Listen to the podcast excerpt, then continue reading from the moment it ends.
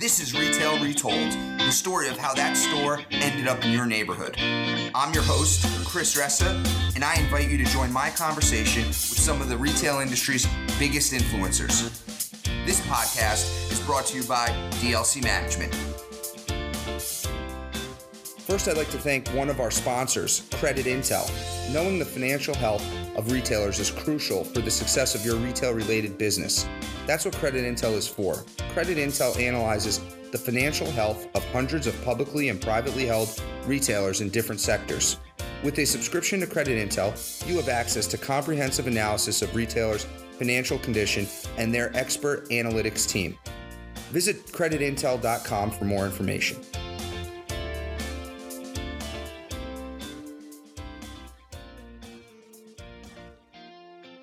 Welcome to Retail Retold, everyone.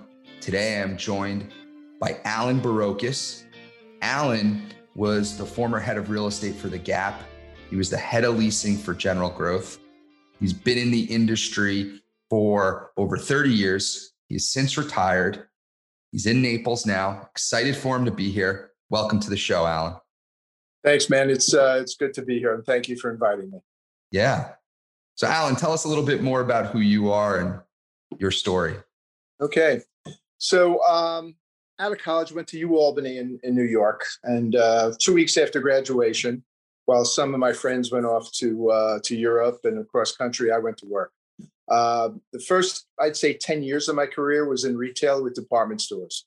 And I had various positions there in merchandising, buying, store management, et cetera.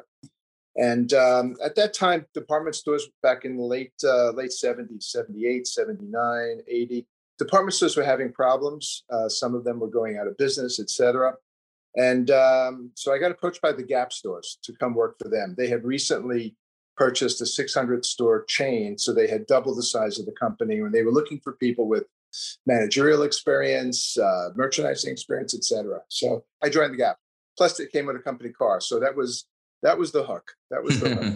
But so my first 5 years with the Gap was in several multi-store responsibilities. I'm district manager. I was an HR director in our distribution center in Erlanger, Kentucky.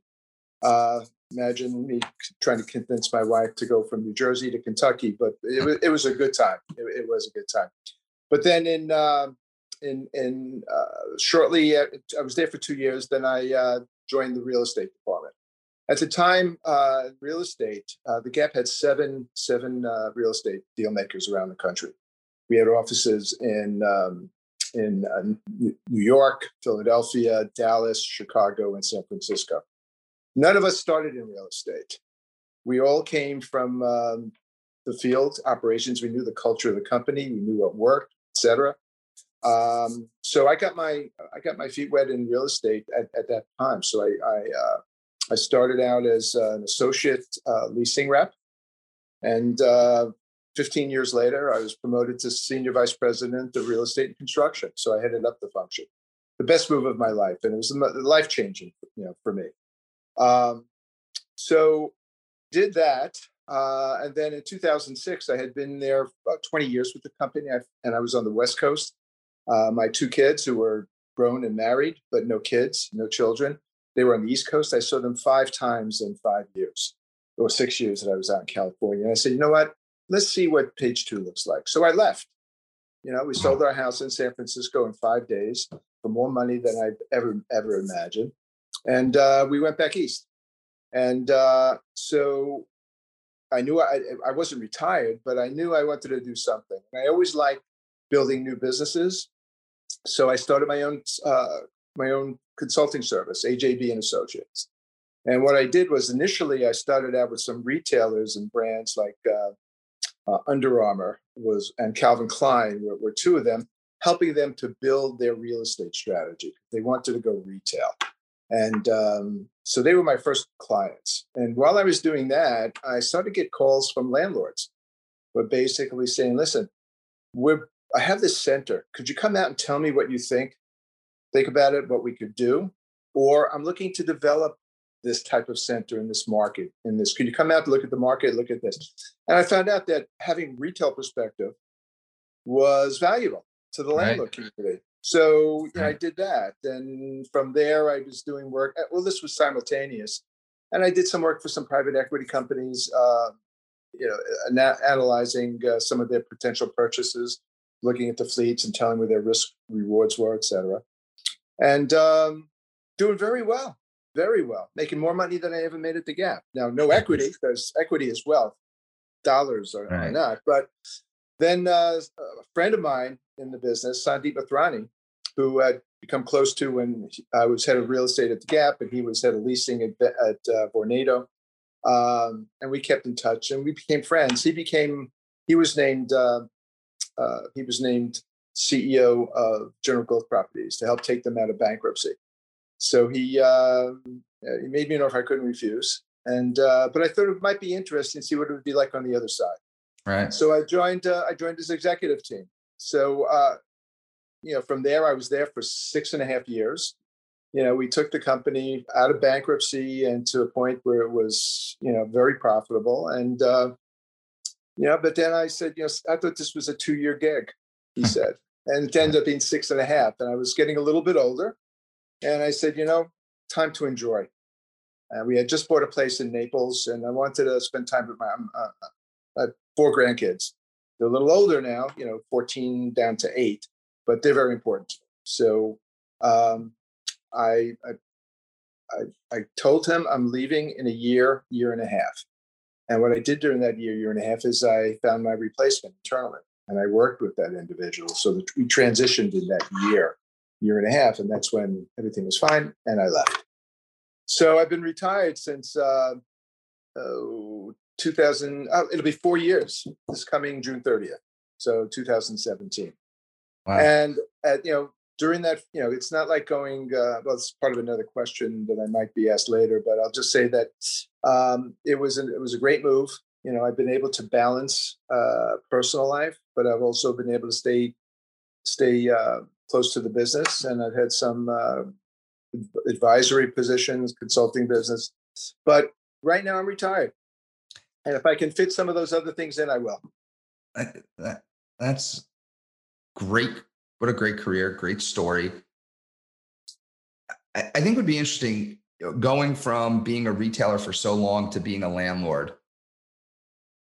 What was the most unexpected thing that you saw from that you didn't realize being a landlord versus being a retailer? I guess there's always been this constant war between retailers and landlords, and everybody thinks that each side is being selfish and unrealistic, and it's all about rent.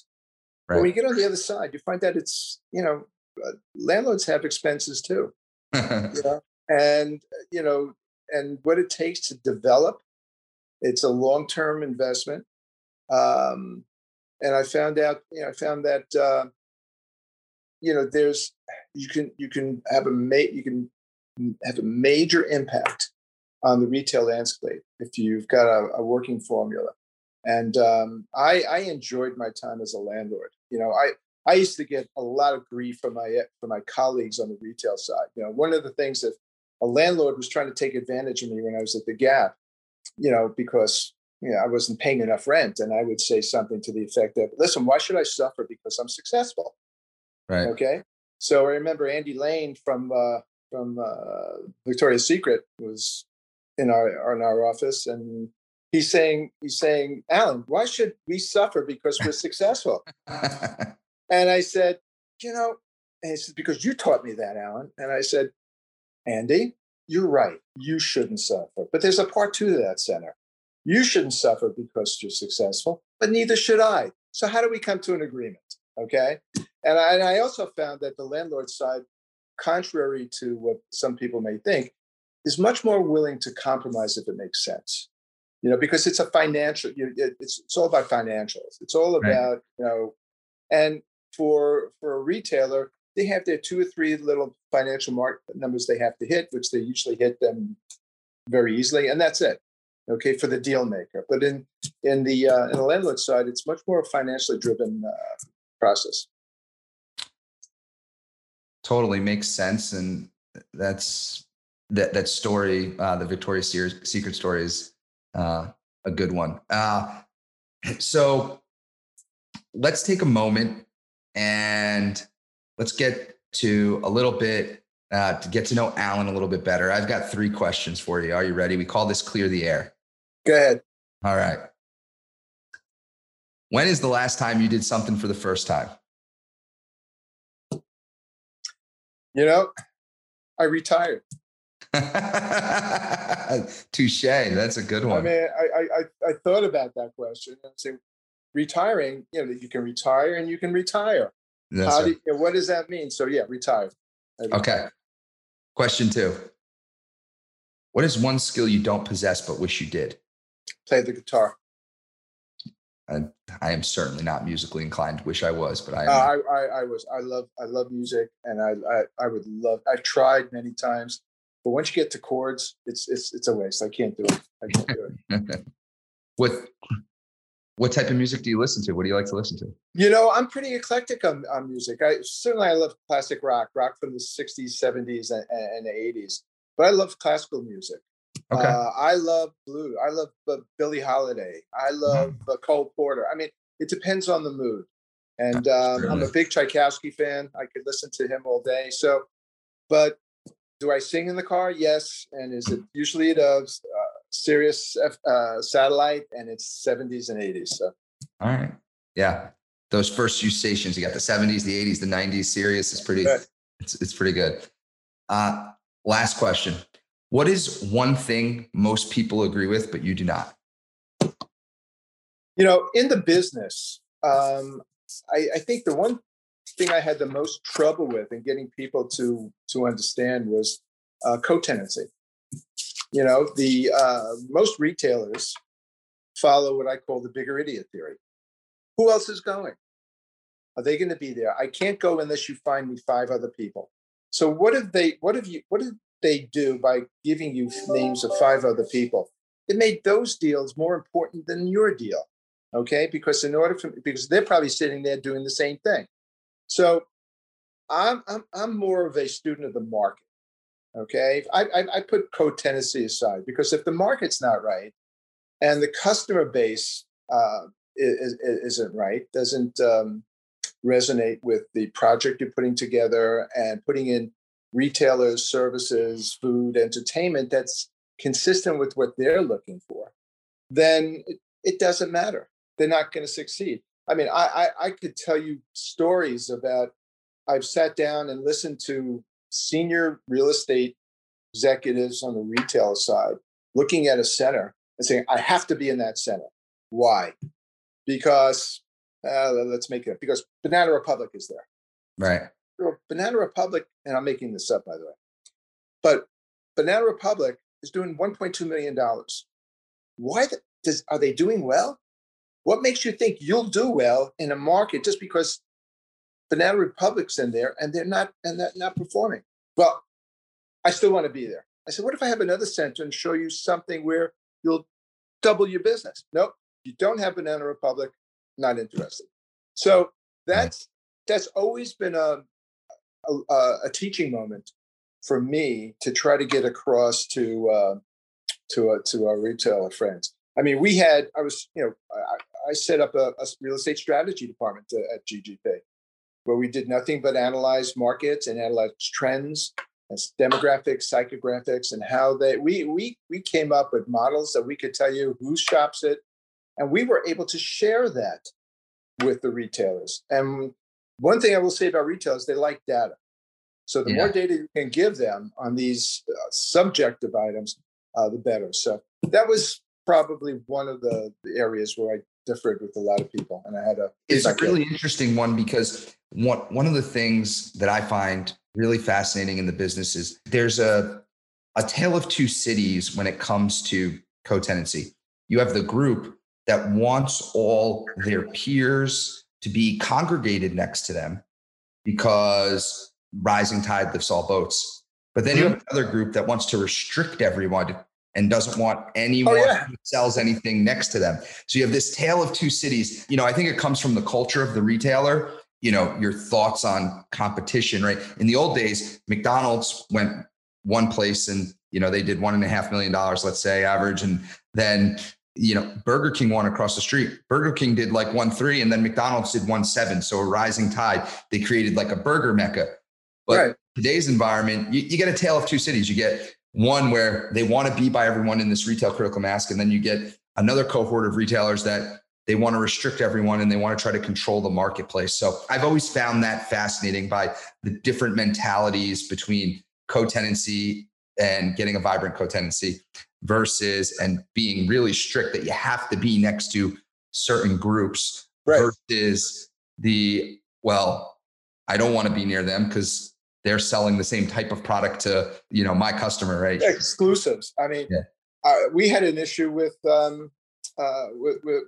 Hallmark, you know, because when I was at Old Navy, when we did Old Navy stores, we had a section, we had a 30-foot section of greeting cards. Well, they went nuts. What do you mean? You're violating our exclusive. Are you telling me this 30 feet's going to impact your business? I can't tell you what we paid to get them to relinquish that. But you're right. I mean, that's, what about, you know, there's nothing wrong with having multiple uses that sell similar items. It just brings more people, and competition is good, man. Competition makes you strong. Doesn't make you weak. It's just fascinating. So the tale of two cities and in that mindset, and everyone's got a different one. So when you ended up at General Growth at a really interesting time, right? They were coming out of bankruptcy and you were coming from the retail side and some consulting. What was your mission outside of just leasing space? Like if you were to put like a 3-pillar strategy, what was Alan trying to bring this company out of bankruptcy? And what was some marching orders? Like, what was the strategy at that point? Because it was a big turnaround. Yeah, look, I think there's a couple of strategic initiatives that I had. And the first had nothing to do with leasing per se, but it was more about getting them to be proud of who they work for, to be proud of the properties and the opportunities that it gives them, so that they, you know, they had, during the time they were in bankruptcy, they were just giving away deals, okay? And I remember when I was on the Gap and we were looking at doing a General Growth deal, I said, just keep pushing them. Push them and they'll give in. Well, no, I didn't give instructions to give in at Gap. We have great properties. We spend millions and millions of dollars. You're going to be proud of this. If you're not, we're going to take you off and we're going to put you some mall up in North Dakota, okay? Right. So it was getting them to feel good about themselves and feeling good about the properties that they had. That's number one. So I wanted them, believe in their product. Yeah. And believe in themselves and say, you know what, we're going to go out and we're going to get it done. So that's number one. Number two, it was taking a look at what our fleet looked like and where the opportunities were, and what we needed to do to set up a leasing and development plan. So myself, our head of development, Rich Peston, and Sandeep Mathrani and I, we visited 150 malls in 4 months. Wow. Okay. And of course, we didn't start at the right end. We started in the end where it was hot, and we moved cold. So we never found it. Very few days where the temperate, but we basically... here's our strategy. We wanted to see every property. You mentioned in our earlier discussion, can't wait to see the property. So we went out to the properties and we took a look at where are some of the opportunities we have. Long story, and we met as many people as we could. So we met people, and at the end of the day, the result of that is we came up with a $3 billion development plan for those centers. Okay. Wow. And from that development plan also created, General Growth didn't have a leasing strategy. Okay. There was so we set up a series of meetings, of monthly meetings, where we did portfolio reviews internally, talking about where the opportunities are, who are some of the potential people we want to go after. And we traced that. So we get, you know, it was important to be specific, to give guidelines and a plan, because there was nothing. Now, once you get used to adhering to a plan. You can go off plan if you want, but you understand where you want to be. Yeah. Right? So that was another major strategy for us. And the last but not least was to provide a retail perspective to them in their leasing efforts. I'd sit. An example might be I'm sitting in at the real estate meeting, and the deal maker brings a deal on an expansion. All right. So expansion, they're picking up 50% up more space. Yep. And they're only projecting the deal is only being projected at the same retail, same sales that they're currently doing. So you run the numbers and whoa, stop. Are you telling me that a retailer is going to pick up 50% more space and not expect to do more business? I don't want that person in my mall. So you go back and you tell them, no, if you want this 50%, we'll come up with a fair rent, but it's going to anticipate what you're going to do, because we had our financial goals and they had theirs. And I know I was on the other side. I know what they do. It's BS. So that's just an example. But the other thing is part of that is trying to instill in them the need to understand as much about the retailer as you do your property. It is important because people, if you have to listen to what's being said, you can solve many problems sometimes without additional rent.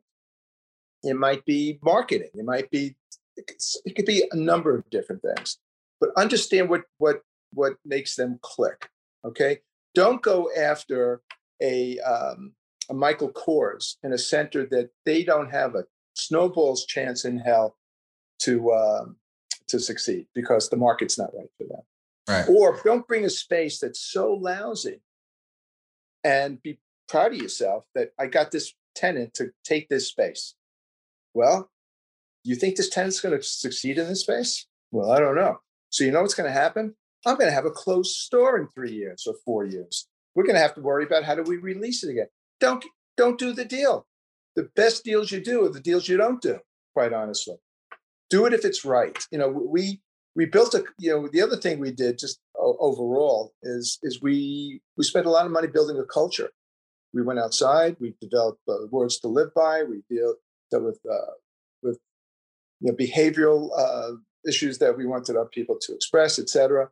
Do the right thing was very important. Do the right thing might be don't do the deal. I killed deals that were brought to me because it wasn't right for them. And I don't need a problem. I'd rather nip it in the bud. Find something else. Something else will pop up. Fantastic. I really like the first point, and you said it first, which is to be proud of the properties. And I say believing in what you have sometimes and believe in yourself. I think all too often, sometimes, the first inkling is to think about the assets and not think about like believing in yourself and believing in what you have. And so I think it was a really, really good perspective that you had and a really interesting strategy that you went to implement. Now a message from one of our sponsors. Our friends at East End Group offer true national facility services. Their professional staff and elite service partners are in place and currently serve all areas of the United States.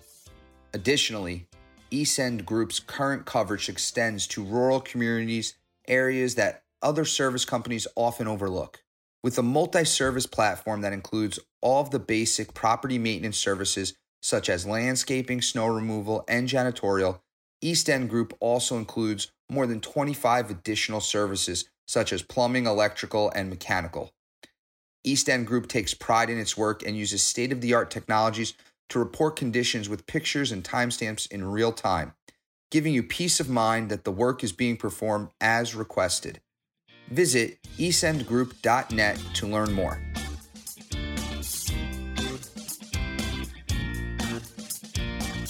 The next piece I want to bring us to is a story. And you have a story about Apple and Cumberland Mall. So, right. Yours. Okay. So I'll try to keep this short, but direct to the point.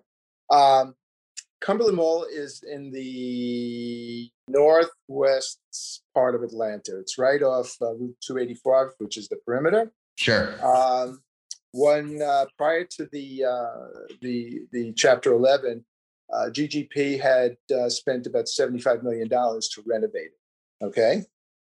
But they spent almost zero money leasing it. There was no, okay, because There was no respect. there was no respect to the customer. Okay, so there was a lot of temporary tenants. There was this, that, you know. And I lived 7 miles from there, and I know the market. It's a very diverse market. All right, but there are, you know, but it's great access and it's a great customer. So I said to myself, what do we need to do? And it was doing about $347 a foot, give or take. I don't want to exaggerate. And this is back in 2011. So I said, okay. So I came up with sort of like a two-pronged attack. The first prong was, how do I convince Apple to come here? Because Apple was in Lenox Mall, sure, and they're Perimeter Mall. Now, the one thing you need to know about Atlanta is on the weekends and at nights, traffic is horrible. So what may appear to be close on paper, it's not. So once again, knowing the communities like Vinings that was center was right on top of, and the customer base that was there, I had my real estate strategy group put together a whole presentation that we were going to sit down with Apple and try to convince them that based on what they look for, Cumberland Mall addresses. Forget the tenants. Okay, I'll get back to that in a second. The second prong of the attack was, I know I need to bring some marquee tenants here. Now, we already had Victoria's Secret that was doing very well. We had American Eagle that was doing very well. We had H&M that was doing outstanding. Forever 21 was doing well. But everything else looked like horrible, okay? So I got pretty close. I had a good relationship with my buddy over at Michael Kors. And I said, listen, man, this is your customer. He says, I know, but every time I walk by, I don't see her. This is your customer. So I said to him, look, we'll do a deal. I'll be very, protect you. I only benefit if you do very well. Okay. That was a long story short to a long negotiation. Right. But I got him to agree. Then I went to my friend over at Sephora. And I said, who's your customer? Well, your customer's here. Went through the same gyration. I got her to say yes. Speed forward, when Michael Kors opened, he exceeded their projected sale by about 45%, and they're very happy. Still there. And Sephora said, Alan, I'd never really say this, but you were right. Well, to tell you the truth, I'm married a long time. I don't hear that a lot, so I'm going to appreciate that. Okay. So now we had two premier tenants. We went back to Apple, who was still studying the market, and we said, by the way, here's the numbers that are of the tenants who were here that you enjoy being with, and here's two tenants that you might not think would be here, but they are, and they're both doing very well. So they took a look at it, and we were able first. And I respect them for this. They appreciated the analysis we did on the market, customer, et cetera. And based on where they were in the market, they felt this was a viable opportunity. Wow. To their credit also, the fact that we got Michael Kors and Sephora, nice, but that's not what did it. So that's your co-tenancy piece that you were talking about before. Right, right. And then, but what happened then is where Victoria's Secret was on the second floor, they came down to the first and renovated, did a whole new store. Bath & Body did a whole new store. I mean, so people got excited, and we added other tenants there. The mall's doing $671 a foot. Wow. All right, now you take away the Apple factor. They were doing about $30 million there. You take away the Apple, and it's probably somewhere around 510, 520. So 510, 520 from 347. Wow, that's really good. Really great. So that probably had the biggest impact, and it cost me. It cost TA, but that's the other thing I found out about being on the landlord side. As the years go by, where landlords were always very tight on TA, now they look at it as an investment. How much if I give you $100,000? What am I going to get in return, in rent? Do I get a 10% return, 15%, whatever? So Sandeep always, he used to break my chops. He says, "Oh, so you adopted that mall? What other mall are you going to adopt?" And I said, "You know what? I'll let other people. I showed the way. I'm just going to watch it and go from there." So that's terrific. How long of a process was it to get Apple convinced to come? Oh, 2 years. 2 years. 2 years, because we had to get the lease. We got some of the leasing improved.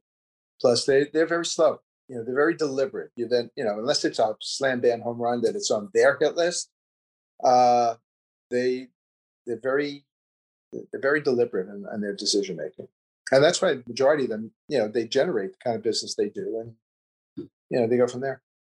Yeah. Plus the brand, they've got more brand cachet than most people in the world, obviously. One of the things I find interesting, you take over head of leasing at General Growth and one of the properties, you're overseeing a large leasing team. How many people were on the leasing team when you were there? Oh, deal makers around the country. We probably had something like 60 deal makers around the country. Okay. Because we had 150 malls. And so you divided maybe 2 to 3 malls per retail. But we also got into street retailing. We got into Manhattan retailing. We had 3 buildings that we bought in partnership with some of the guys in New York, which took a lot of time and effort. And we were talking about rents that were just not sustainable there. But that was another story for another day. So you have 150 malls. To Sandeep's point, why did you adopt Cumberland Mall for you? You had 60 deal makers. What got you, focused on that? Was that part of a larger strategy, or was that something like, man, I just see so much opportunity here? I live 7 miles from there. Right. 7 miles. And it's got a Costco. It had a Costco right next to it on the same tax parcel that was doing $100 million. Okay. So there are people there. You just got to treat people with respect. You treat them with respect, they will act accordingly. That was the underlying theme through this whole process. And the fact that it was close to me, I could go visit it every day with them whenever I was home. And I did. My office, I had an office there. Okay. I had my office in Chicago. And then when I was in Chicago, my wife stayed in Atlanta from October till the end of March. And I was still in Chicago. We rented a place. And from April to October, she'd come spend time in Chicago. So that was home for me. I had an office there, and it worked out. It worked out well. The Apple's still there today? Oh, sure. That's terrific. So great story. The last piece I think that I want to talk about is, you have an interesting lens today. You're retired, but you're a student of retail, you're a student of commercial real estate. What's top of mind for you as it relates to retail today? I think we're coming out of a very interesting experience, under the pandemic, where, stores were closed, malls were closed. People got used to shopping online. All right. And so now those doors have been opened. And what you're faced with a couple of things. Number one, and not in any particular order, but customers want to get out. They've got money. A lot of them got their checks from the government, or if they didn't go anywhere, so they saved a lot. Some people moved. Some people are remodeling. Some people just want to get out and touch and feel and breathe. Yeah. So you've got a customer base now that is changing. They're still buying online. But they're also, if you build the right thing and give them the right offering, they'll come out. When the restaurants start to open up, you'll see more of that. The entertainment. It's kind of funny that before the pandemic, and for about a year or 18 months before that, if you remember, the landlords were looking at building more entertainment, more food, more health. So when you think about what are the uses, so they opened them. And guess what? What are the uses that were impacted most by the pandemic? Totally. Health, entertainment, food. So now you've got people who stopped building, or people went out of business. So the retail world has got to get healthy again. And I think you're seeing some of it. I think you're seeing some of the traditional, or I call legacy retailers out there that are doing some things to try to make their brand a little bit more attractive. You know, you take somebody like American Eagle, all right, who's I've got a lot of good friends over there. They are, in my mind, they are the best ready-to-wear brand out there that addresses the teen and post-teen and younger generation. Right now, denim is on the rise again. Okay, people are buying more denim, and denim in many cases was the factor that lifted a lot of retailers for a long time. Okay, American Eagle I think is going to do well, but what they've got, Aerie, that is exploded and continues to explode. So they just trend, Aerie, right? So now they came up with another concept, which is, let me just get my notes so I say it the right way. Offline. Offline is their activewear, and they've opened up 4 or 5 stores, and that's doing well. So they're trying to sustain their core message, and they're opening other businesses to support it. Lululemon, they've increased their menswear business, but they came up with Mira, which is a crazy concept, but it's a mirror that you buy, and there's an avatar in there that works out with you. I mean, but it did. It's going to do like $400 million. Yeah. Okay. So you've got that. You've got people like Abercrombie, Gilly Hicks. Now, Gilly Hicks was something they started years ago and it failed. It was their answer to Victoria's Secret, but they're bringing it back. Yep. And it's starting to open up some stores. And last but not least, my old company, Gap, can't get arrested half the time. But, they're closing more Gap stores. I think they said they're going to close another 350 Gap within the next 2 years. But where the Gap is right now, it's Old Navy and it's Athleta. And they were very timid about increasing the Athleta opens. But now that's changed. In fact, I understand they're going into Canada now. Yeah. So that, that's good. So you got some of the traditional people out there who are constantly looking to redefine, to not redefine, but to come up with different offerings to the customers so that they can offer a different experience to them. So that's something you see out there. And then the value, the value and the off price. I don't know when last time you were Five Below. I think that's a great store. Yeah. Okay. It's well merchandised. It's neat. There's always somebody there to help you, so that whether it's the Five Below or it's the dollar store, et cetera, people look for that. TJ Maxx with their home store, creating that treasure hunt.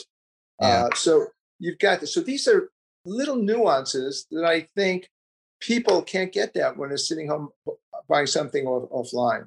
So I think that's going to be important, that retailers start to continue to do to come up with ways to offer a different experience to the customer. The challenge is, quite honestly, I think malls are dead. Malls are dead. There are 1,100 malls, and malls are dead. Well, I will tell you that 1,100 number is 10 years old. Okay. There aren't 1,100 malls. There may be 600 malls, but the point is there should only be 250 malls, and maybe you'll get to that point. At this point, because the department stores haven't done anything there other than Dillard's is doing really well, but Macy's, Nordstrom's is opening more racks than they're not even opening up new Nordstrom stores anymore. So the department stores aren't as important as they used to be, but the retailers are starting, the landlords are starting to look at malls and coming up with different uses. They're trying to make that the center of town, the town hall, so to speak. So I think the A and A+ centers are going to be fine. I think you're going to see fallout in B and C centers. I think you're going to see demolition. If you've got an empty, vacant department store, if Amazon doesn't take it as a fulfillment center, all right, demo it, because it looks horrible. Okay, put a garden in there, do something. But I think you're going to see more demolition, because there's one thing you can say: malls have great locations wherever they are. They've got great access in the market. Maybe it becomes, who knows? It could be a hospital. It could be something else. I think you'll see more of that. The rent. Like in the street retail, You know, I was talking to somebody the other day about, you know, Manhattan. You know, it's still, you know, it's done to come about, but look at all the vacancies that are there. And people, you know, what are people going to be asking for? You can have people who want to be there, because I know I talked to a couple of retailers who are talking about doing business again in Manhattan, because they know if they wait a year, the rent's going to go up. All right. But are the landlords smart enough? There's an expression, a chaza, and to quote Al Pacino in Scarface, do you know what a chaza is? A chaza is a pig. Okay, so if the landlords in the city, at least in Manhattan, which I don't think they're any different around the country, do what you can, get the stores open. Okay, don't be a pig. You're going to get a lot of rent, and do it. Make it easier for a retailer to succeed in Manhattan. When we were doing retail leasing, when we were leasing our buildings in General Growth, you couldn't make money at a 20% occupancy. All right, because we were asking for rents that, based on their sales, would have been 25 and 30%. How do you make money? You don't. Okay, but you have a vacant space that's not generating anything. So, I think landlords, whether they're in street locations or even in the development world, you know, malls or power centers, whatever, get retailers open. There are people out there who want to open businesses. Make it easier for them. And the other thing is, make it easy for some of these new concepts, these online businesses that want to go brick and mortar, because they know for scale purposes they have to. You know, their cost right now to stay online only is something like 27%, 28% for the dollar. Most of it is transportation, marketing, you know, et cetera. But make it easy for them. If one of these businesses comes to you, don't stick them in the corner.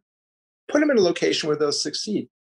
Work out a deal that'll let them, you know, be successful if their business is there. Because going into any retail venue, the more stores that are open and operating, there will be a vitality in that center that we haven't seen in many years. So. That was a lot. I'm going to unpack some of it. I'm going to throw a couple challenges at you a little bit. Go ahead. All right. So one, you've said, and I think old school landlord, but you've said don't put that tenant in the corner. You said that a couple times. You said that previously, that you killed some of those deals. But you have vacant real estate and you have to lease it. Who should go in the corner? If it's not the new hot concept, somebody needs to go in the corner. Somebody does, or how else can you use that corner? Do you set it up as a community room? You're right. I mean, if you've got so much space, anything I get is right. But don't. It depends on who the retailer is. Okay, sure. It really does, and depends on what the use is. But don't try to do anything you can to make it a profit potential. So if you want to put them in that corner. Maybe it's not rent. Maybe it's a strictly percentage rent deal. And maybe it's a low percentage rent until they hit a certain sales special, then it goes up or whatever. Make it so that they can be profitable. Don't just sit there. I had a deal maker come to me once. We approved the deal. It was a lousy location in Water Tower. They were a Mexican company. They paid us something like $400 a foot for a 1,500, not even 1,200 square foot space. Okay, horrible space. She was so proud. They lasted 3 weeks. You know how long that space was vacant? Like 3 years. So I don't know if I answered your question, but I think it's not as simple. I understand. Sure. I think what you're getting to is placemaking matters, right? And there are certain uses that do well and help the landlord, but the business does really well. That might not be front and center locations where some retail concepts need. So that's how I'd characterize it. The next thing I would say on the challenging piece, I think we all want to help incubate retail. Sometimes, though, I would say there's a depends here, because one of the problems in New York City, a lot of those landlords, they purchase the building at a price where if they do the rent that somebody wants, they might as well throw the keys back to the lender because they're not going to make it. And so I think your basis in the property matters, right? Sometimes if I have to make that deal, I'm losing. I'm never going to make money. Maybe I made a bad purchase. That's true. Might have made a bad purchase, but if I'm better off trying to take a shot to find a little bit of a unicorn, if I lock myself into this, then I'm guaranteeing that I'm toast. And so I don't want to guarantee that I'm toast. Yeah, what you're saying, it makes sense. But I would say this, that if right now they purchased it and they need to get X amount of rent, the space is vacant. You're not getting any rent out of it. You find a tenant, you put them in there. Anything you get from them will help you, okay? Is the deal is structured, if it's structured in a way that you get something and you get more than you would be getting right now, and that if they are successful, you get more, you know, maybe it's an increase in percentage, who knows? Instead of just doing the traditional triple net deal and saying, it's rent, taxes, and we go from there and we'll see how you do. I think there's got to be some thought behind what you can do to mitigate your risk, but also allow for the retailer to succeed. Yeah, I would characterize it as, in a new world order, we all need to get collaborative and creative on deal structure. I think that's fair. Historically, what I found is the retailers, whether they're new or legacy, that are continuing to grow, well, their business model is long-term leases at fixed rents. They want to do the base rent, triple net taxes, because you want to lock in your rent, right? You want to lock in 5 years worth of fixed rent, because as sales grow, now you're locked in, you fix your costs. The worst thing you can do in that regard is have variable cost structure. Whereas someone who's unproven, not sure if they're going to go up or down and wants to protect their downside, well, that business is probably looking for a variable cost structure because of that, right? But, right now, I'm not in city retail, I'm in suburban, much like the majority of the GGP portfolio was. But, I know in the Great Recession, we had a lot of box retailers that we were doing business with, and they were trying to lock in, occupancy costs for long periods of time because they saw the forest for the trees and they saw the economy going up and they didn't want to have to pay 2013 rents in 2011. And to that end, they locked it in. They made great business decisions, and having a variable cost structure would have hurt them pretty bad. So I think the business model matters tremendously, right? Because if you 100%, right? So 100%. I think people, there are very few original ideas in this business. There really is.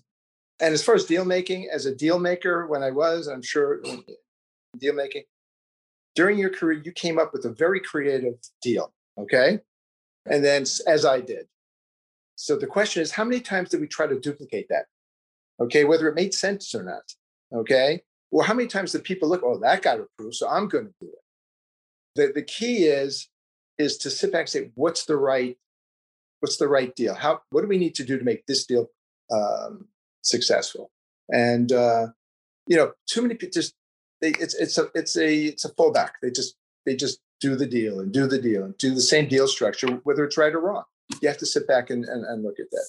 I've got one more question before we go to the final part of the show. I'm going to make it two because I don't want to end on a negative. What's concerning you the most about our industry right now? Right now, I think it's it has nothing to do with the industry, but it's the economy and where we're going, and when will the bubble burst? People are getting, and this isn't political. This is just, I think it's common sense. People are getting, they're getting some help from the government right now, but that's not going to happen. It's not going to be there forever. And there's inflation we have to worry about. There's supply issues we have to worry about. So I think it's all of those non-retail issues that are impacting the economy that are going to have a negative impact. It's going to be a while before we get out of it. I hope you're wrong, but so do I. That's what I'm afraid of. Yes, what I'm afraid of. I know. That's what I'm afraid of. I hear you. If I were to answer that, I would right now, construction costs are a real challenge, especially if you're in a market where rents aren't growing. Construction costs are rising everywhere. That's really a challenge. So even to do some base building work is more costly. And that $75 million renovation that GGP did today, that's $175 million renovation. That's problematic. So what are you most excited about our industry right now? You know, I like some of the new concepts that are out there. And you know, whether it's Casper, you know, the bedding company, I think that's great. I like, you know, Warby Parker's been around for a while. You can't say they're new. They continue to reinvent who they are. And so there's still a lot of new businesses. There's still a lot of entrepreneurs out there that are trying to do things a little bit differently. And I think that as an industry, we have to embrace them more. Okay. And, you know, I forget where I saw this, but, you know, somebody put together, they built an area specifically for new retail concepts. It wasn't at the end next to Sears. It was on the 45-yard line, okay? And it kept rotating, giving people chances to experiment, et cetera. So I think there's going to be some exciting things out there for a customer to experience. I think people now understand they have to do things a little differently. It's a question of will they, because you know when you're running the race, at some point you get a little confident, then you fall back to old habits. So, but I think the rumors of the death of this business have been greatly exaggerated. I mean, I went through it in late 80s. I think it was the late 80s, in parts of the 90s and 2006, 5, 6, 7. You know, death. We're resilient. The one thing I've always, you asked me about the landlord side versus the retail side. I've never seen more optimistic people than there are on the landlord side. Okay, there's always a reason to do something. There's always a reason to spend money. There's always a reason to make the dreams that they have, and when they build it, it's a reality. So I think that hasn't stopped. That's still there. That's a great point. Okay. Last part of the show. I call it retail wisdom. I've got 3 questions for you. They're fun questions. Are you ready? Go ahead. All right. Question 1. What extinct retailer do you wish would come back from the dead? Walden Books. Oh. It's the classification. Call it Walden, but a smaller bookstore. People still read books. Now, and I think there's things you would put in that bookstore today that you wouldn't with Walden, but maybe they would. You can have a cafe. You can have a community room, right? Someplace to go in and touch and feel books. Okay. Love it. Question 2. And as a New Yorker, Models. Sport outfits. There you go. If you're a home team, you walk through that store. Totally have. You always have to spend money. Sorry about that. But. No, that's good. Question 2.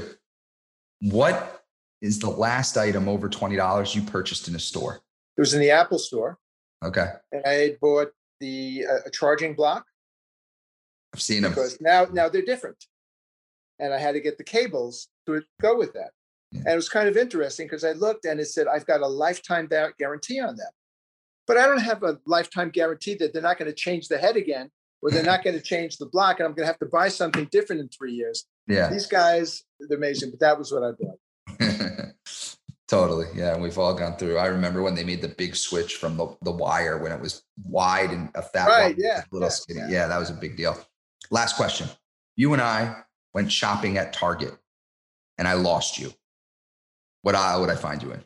Electronics. Okay. TVs, radios, music, gadgets. I love that stuff. All right. Well, Alan, this was great. Thank you so much. Thank you for inviting me. I really appreciate it. It's been fun. It has been fun. This is terrific. Thank you for listening to Retail Retold.